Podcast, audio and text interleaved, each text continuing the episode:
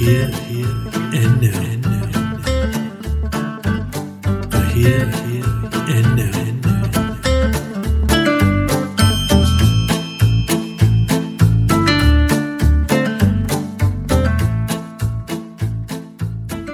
Welcome to this episode of the Here and Now podcast. My name is Dave Mons. I'm a student of psychology and philosophy and a professional pilot. My aim is to share big ideas from science and the humanities to get you thinking and to help you make sense of the world. It's perhaps useful to begin this episode by considering the why of language. We know that it is inherent to communication.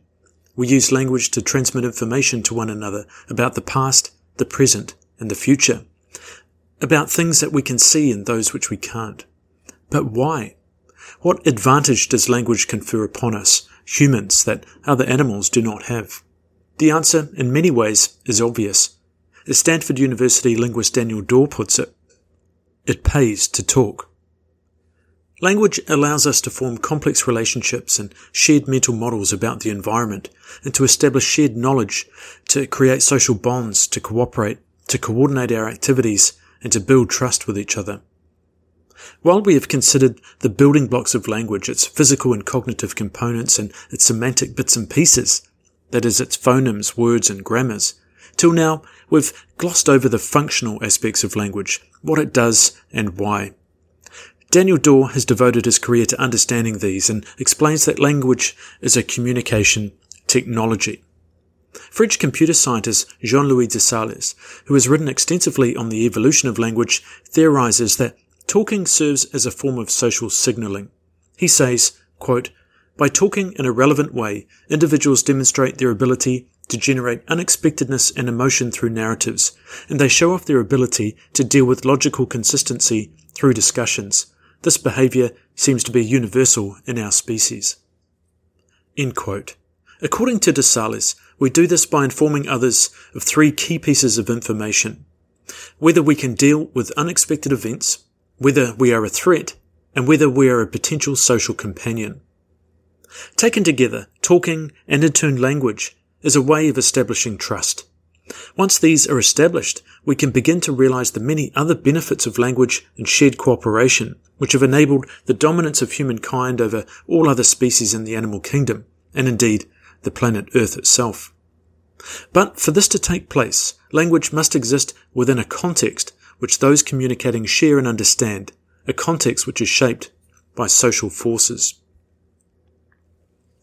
While we have seen how complex language is intrinsically metaphor, by considering its social functions, we can see it has very tangible influences in the real world. These influences exist beyond just the meaning of the words themselves, but are evidenced in the outcomes they achieved in the context in which they are delivered and interpreted.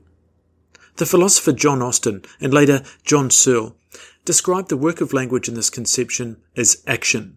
That is, words do things. We could imagine this at the literal level when we engage in verbal contracts, like, I now pronounce you man and wife, for example, or in directions, can you please pass me the salt? But language is also more subtle. When we engage in conversation, we are doing more than simply describing the world around us. We are sharing information about how we see that world and ourselves within it. This is not as abstract as it sounds. For instance, it is not just what I say, but that I chose to say it that way that is also important. Language offers insight into the mind of the speaker, and in turn, the way it is interpreted requires something of the listener. We code and decode by adding layers of meaning aligned in time and space, which convey feeling, experience, thought, and culture through the act of communicating. Despite all of this sharing, language is not as systematic as we might think. It is often highly ambiguous, and this is why context is so important. Every individual uses language uniquely.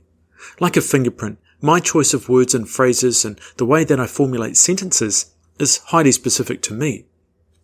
We may share a language and culture, but what I say and how I say it is unique and highly nuanced.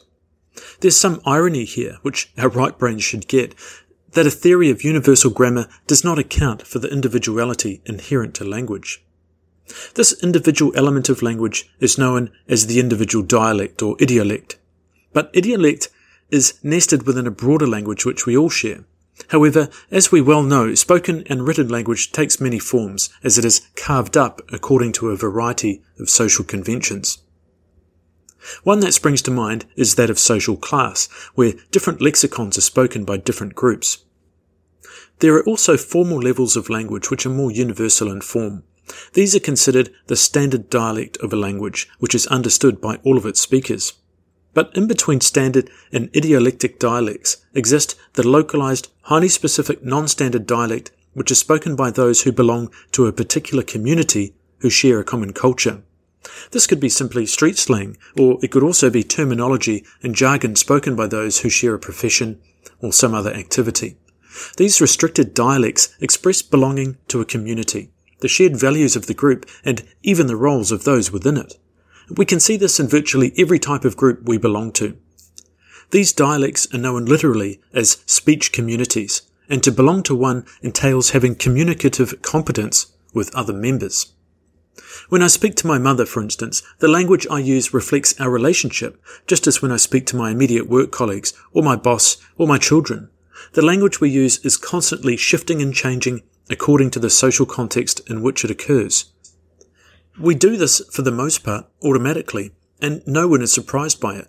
We literally become someone else as we express ourselves in different contexts, and if we observe that metamorphosis in someone we share more than one group with, we don't bat an eyelid.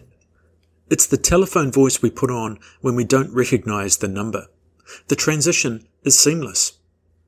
Despite the endless variation in language as it is employed in everyday life, its value remains unchanged whether we communicate in a seemingly indecipherable slang or the Queen's English, the transference of meaning, the conveyance of knowledge, trust and information is conserved.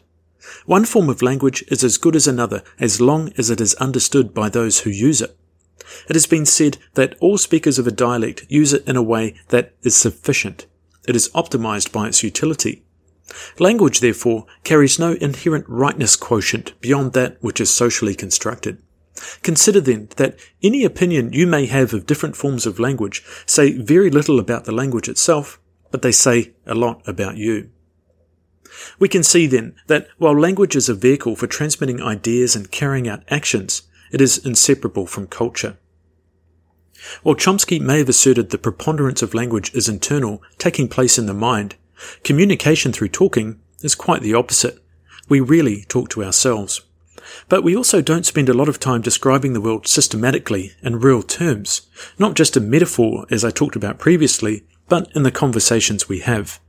The majority of our conversations are casual and informal, where we retell narratives or let others in on how we see the world. The more successful we are at doing this, the more accepted we will be. So not only is our language uniquely individual, it is also a key measure in how others judge our value to the group. This fact often becomes painfully apparent to school age children as they begin to practice their fledgling social skills. I've made something of a point that I'm not a fan of small talk, a fact which a few people have reminded me of recently. In the course of these conversations, I have to say I've begun to change my mind. A friend described to me recently how his mother is a master of small talk. He said she'll chat away to you for an, half an hour and by the end of it, she knows everything about you and you didn't realize that you'd never actually told her anything specifically. I've thought a lot about this and it's taught me the value of small talk. By engaging in casual conversation, we demonstrate so much about ourselves. We demonstrate our values, our motivations, the things that are important to us, what we're interested in, and whether we're interested in what anyone else has to say. Since beginning to think about small talk in this way, I've started to observe how people engage in conversation. What is the relationship between what they are saying and what they are actually communicating? I mentioned earlier the three things we demonstrate when we engage in conversation according to Jean-Louis Dessalles. They were how well we can handle novelty, whether we are a threat, and whether we are someone people want to have around. Small talk, more than any other form of conversation, demonstrates all of these things. As Dawes said it, it pays to talk, as by doing so we build relationships, and through relationships we provide for our needs, both psychological and those that we need in the world. And through conversation, we can also help to fulfill the needs of others. We don't all have the gift of the gab, but by keeping our talk small, we show others who we really are, and they'll like us more than anything we think we have to prove or discuss that seems more important. So I'm taking that as a challenge to talk smaller. Sort of.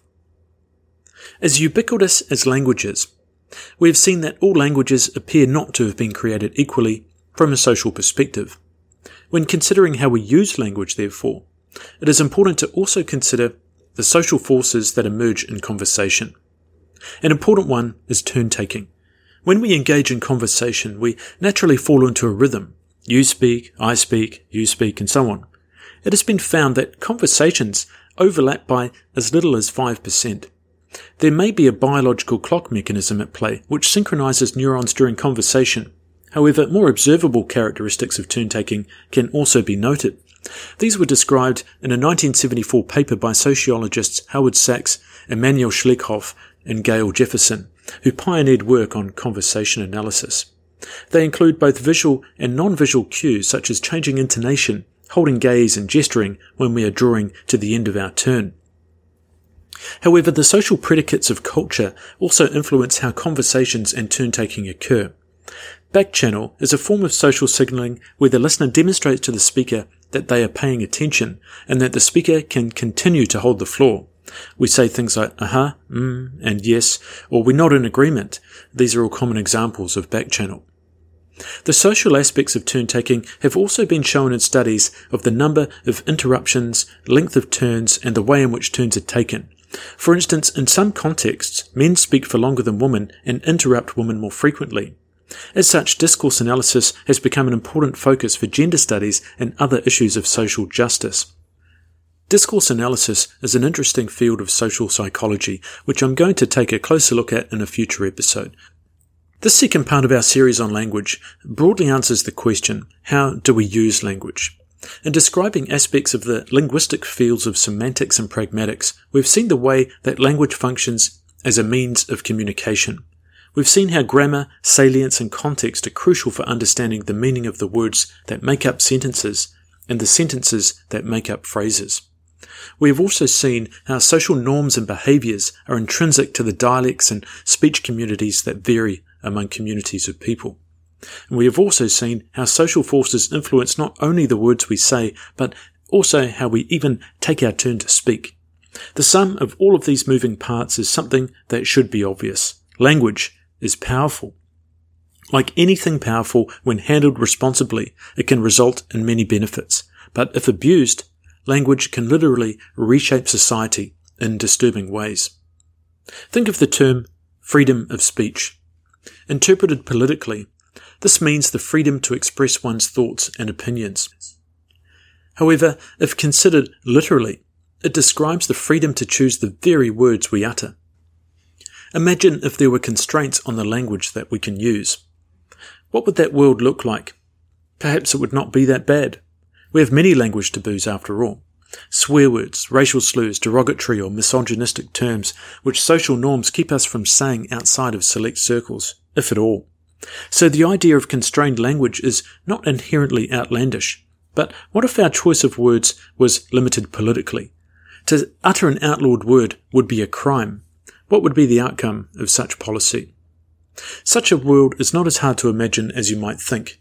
Consider, for instance, colours. The human eye can distinguish millions of colours, but do we have names for all of them? No, of course not.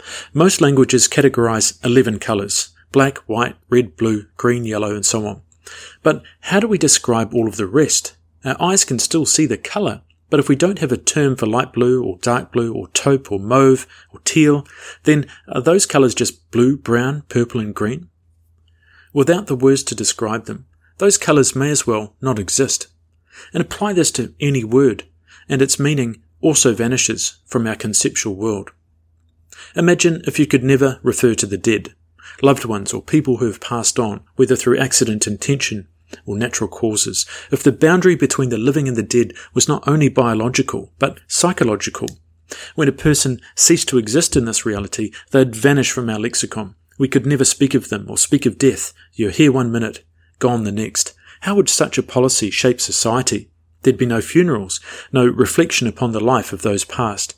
How would crimes involving death be managed, or illnesses? If we cannot speak of death, then how could we consider anything about it in the living present?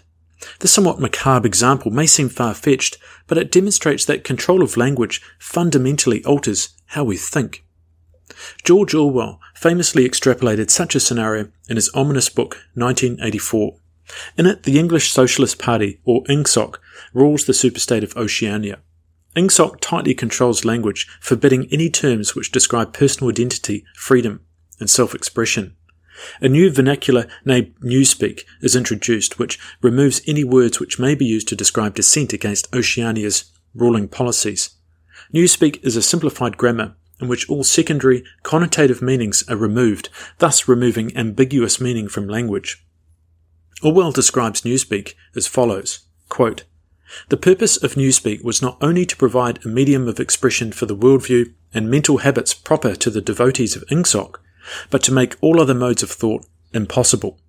It was intended that when Newspeak had been adopted once and for all, and Old Speak forgotten, a heretical thought, that is, a thought diverging from the principles of INGSOC, should be literally unthinkable, at least so far as thought is dependent on words. Its vocabulary was so constructed as to give exact and often very subtle expression to every meaning that a party member could properly wish to express, while excluding all other meanings and also the possibility of arriving at them by indirect methods. This was done partly by the invention of new words, but chiefly by eliminating undesirable words and by stripping such words as remained of unorthodox meanings, and so far as possible of all secondary meanings whatever. Jocko Willink recently covered Newspeak and its implications for society extensively in episode 263 of his Jocko podcast, which I'll link to in the show notes. It's an excellent episode which articulates the consequences of those in power when they use that power to wield it to influence language. We begin to see from these examples that language and thought are closely related, just as seen in colour naming studies. If we cannot name a concept, then we cannot easily think it. But as frightening as these examples are, are we really so removed from this reality in the present day? Can we also conceive of a situation in which removing certain words from our lexicon would be a bad thing? What if we removed words of hate and stigma that reflect our homophobic, xenophobic, or socially misguided ways? Many would argue that we've gone too far with political correctness, but when we consider the power of language, we would do well to consider a society in which we all feel comfortable and how language can serve to erect barriers of difference between us or raise them to the ground. But to end on a more whimsical note, let's talk about swearing. Language is central to our humanity. It enables communication between us and has the power to change society. But it is more useful than just that. When wielded in just the right way, it gives us superpowers. And one of those ways is swearing. No, seriously. For a long time, it was thought that swearing was a sign of low intellect, lazy speech, and a poor upbringing. But it turns out this is not the case. Like many prudish, outdated social norms, we've had it all wrong. Swearing is found throughout the 7,000 or so human languages as it serves as a versatile grammatical vehicle for interjecting humour, emphasising key points, and conveying emotion, each of which increases social bonding. Swearing literally helps us get through life. And despite what we might assume, studies have found that women swear as much as men, and one of those is scientist Emma Byrne. Emma Byrne covered the topic extensively in her 2009 book, Swearing is Good for You. Here are a few bullet points from her book, which will help us round out part two of this series. Firstly, it should come as no surprise that people of all nationalities swear, but how we swear varies between cultures. Swearing is a social taboo, but the taboo of one country is not the same as another. The Japanese, for instance, don't have the same social taboo surrounding poo as found in many Western cultures, so the word shit is not found in their swearing lexicon. There's also considerable variation even among countries which share the same language. In the English speaking world, a Kiwi like me might say he's buggered when referring to someone who is tired, but it would be taken quite a different way by an English person, so to speak. I have to read this example of the cultural differences in language from Emma Byrne's book. Quote, a Victorian style sensibility still held sway throughout the English speaking world well into the 20th century. Winston Churchill claimed that he was rebuked by one American society hostess for asking for breast meat when offered chicken. According to Sir Winston, she replied, In this country, we ask for white meat or dark meat. To make amends, he sent the offended lady an orchid. Being Winston Churchill, he attached a note that read, I would be obliged if you would pin this to your white meat. Not only are all swear words not equal, the way our brain uses them varies as well. There are two distinct types of swearing. The first is called propositional swearing. This is the deliberate form chosen for effect, like when I observe something broken and say, it's buggered. In simple terms, this type of swearing is produced in the left brain, which is dominant for language. Now, you may remember I spoke earlier about the highly networked nature of the brain, so this description is not entirely accurate, but it serves to make the point. The second type of swearing is known as non-propositional swearing.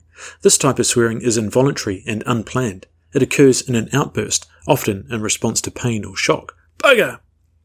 Non-propositional swearing is emotionally driven and draws more heavily on the right side of the brain. However, this is only the end of the line for our startled curses. Specifically, they seem to arise from the emotional center of the brain, the limbic system, including the amygdala, which is responsible for our fight or flight response. Evidence for this phenomenon is found in patients suffering aphasia following stroke or other neurological conditions where the left, left hemisphere, where Broca's area resides, is damaged. Remarkably, while people with aphasia cannot speak, they can still utter swear words. The right hemisphere of the brain deals in chunks of meaning, so people with aphasia can typically recite days of the week and numbers and other similar patterns, and they can swear involuntarily. The subcortical structure where the amygdala resides is the oldest part of our brain in evolutionary terms and suggests that emotionally driven, non-propositional swearing is a product of the primitive instinct to express emotion. If you remember back to the second episode of this series, I mentioned the pooh-pooh theory, which theorized that the first forms of language were exclamations in response to pain. With what we have learned about the lateralization of the brain and its different functional regions, it effectively rejects that theory as the language we use to communicate is produced in quite a different way to the language we use in non-propositional swearing. So at least we've finally found one answer in this series. Returning to propositional swearing, it turns out that having a potty mouth may not be a sign of a poor upbringing, questionable moral values, or a poor vocabulary after all. In verbal fluency tests, the ability of people to generate large lists of words beginning with a specific letter is correlated with general language fluency and intelligence. When these people are asked to list as many swear words as possible, not surprisingly, they do very well. A rich swearing repertoire indicates not only good command of the language, but that the swearer has the cognitive ability to use it effectively. But that's not all.